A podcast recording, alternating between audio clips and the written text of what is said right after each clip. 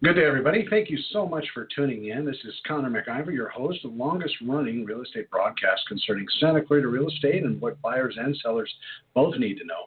Thanks for tuning in. I will have to tell you that this is our first time back to Blog Talk Radio. And it has been a while, but we are excited to share with you some new information and where you can find the radio show, the longest running again, for Santa Clarita Valley. And you can find that at housingradio.com, housingradio.com. That is my system, and it is my connection point to everything that is real estate here in the Santa Clarita Valley. And also, we extend ourselves over into Southern California. Today, for the first time buyers out there, we're going to give just a little bit of our crash course on real estate so you understand where we start that process. So it makes it easier for you to contact us and get the information when you're sitting down with us at a meeting. You kind of have a, an idea of what we're going to be talking about when we meet. So let's start out at scvnest.com and we'll go there. And of course, within uh, resources, you can find all sorts of items, search for real estate, whole nine yards. This is an actual multiple listing service system that we do talk about within our crash course on real estate. The reason why that's important is you're not going to have any of your private information given away the online websites for real estate for the most part. They that's what they do. That's how they monetize themselves. Most cases they don't take care of one single client but they do sell your personal information to agents that are willing to pay for it on those platforms. You should watch out. Very very be very careful when giving up anything online about who you are and what you're about, even for searching for real estate. With the SCV Nest system, that's something I put together that does require registration. You're going to do a, two or three searches, and then all of a sudden the machine's going to prompt you, say, listen, we're going to need some personal information before you move on. When you do that, it's protected and kept within my custody. However, if that's not your thing, and you're not ready to commit or not ready to work with my team, I understand that. So I built another system called MLSbest.com. MLSBEST.com. It's the same multiple listing service search. It's directly given to you by the boards of realtors, and it has all of the listings for this particular area, Santa Clarita Valley, and most of the other Southern California cities. I say most because you get all the way down to San Diego, and that board's going to change. Uh, some of those uh, members reciprocate those listings, and some don't. Again, something to watch out for. That's why the syndication websites, because they lack a lot of permissions, they don't get them. And in fact, some brokerages are holding back those listings from going to those other sites. So your best resource is going to be to use a real estate agent's website that is a real estate agent's website, not some syndication company. All right, so as promised, today we're going to talk about some of the items for first time buyers. And within our crash course on real estate, one of the things we always talk about are loans and lending because if you are going to be needing money to borrow, to purchase residential real estate, you're going to have to talk to a lender, and there are several different types out there. Now, you might think, well, money's money.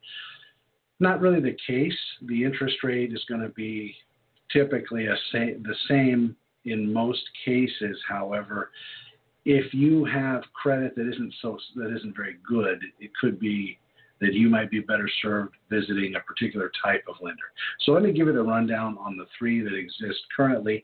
You have credit unions, of course. They typically don't resell the loan and they hold the loan within their own coffers and within their own credit union because they're made up of membership, right? So everybody kind of benefits if they have good home loans and they write good paper. In some cases, they're the most critical if you will, with how your credit score has to be, how your credit profile is, all of these sorts of things, employment, all that. Sometimes they can be a little bit more critical than other types of lenders. But in some cases, we went through the short sale foreclosure market. If you remember, that kicked off back when the market dumped in 2006, early 2007. I think it was March 2007 when it finally tanked. And then it started going down from there. At that point, that market bottomed out at 20, uh, end of 2011, beginning of 2012, and at that time, we saw a huge amount of short sales. People, you know, giving up their homes could no longer afford it, had some kind of a hardship in life, way overpaid or paid more than they thought they should have paid, I should say. So that was a big part of the market. It happened to be that if they had a good reason uh, for example, Los Angeles Police Federal Credit Union, they were able to offer a loan, another housing loan, within a lot shorter time frame than other mainline banks because they were loaning money out of their own coffers. They still have to obey the rules, but those rules are a lot more flexible than some lenders would like you to know. In some cases, that's where credit union could have benefit. Next type of lender is going to be a mainline bank. You're going to know those as Citibank, Bank of America.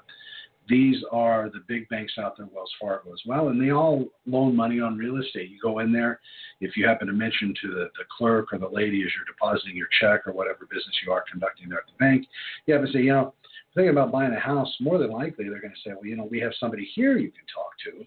And when you do that, you go over and you're going to sit down with them and they're going to hopefully treat you like our lenders treat our clients.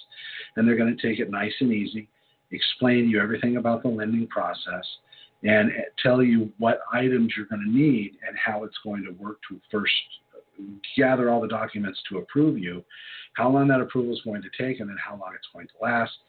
They should talk to you about the interest rates. They should also talk to you about how, how locking rates work because today rates rates might be 4.25, for example, and if the Fed meets again, or if interest rates creep up, by the time you get into escrow on your home and the loan is quote unquote locked, that rate could be a little higher, a little lower, it just depends.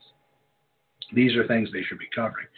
Mainline banks sometimes are cookie cutter.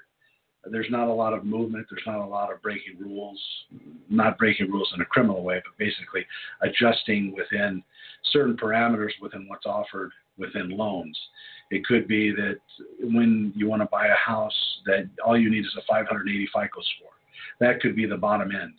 But a mainline bank might not even get close. They might say, you know what, if you want a loan from us, you're going to need at least a 650 FICO score and so on. It's good to explore again, just find out what they offer.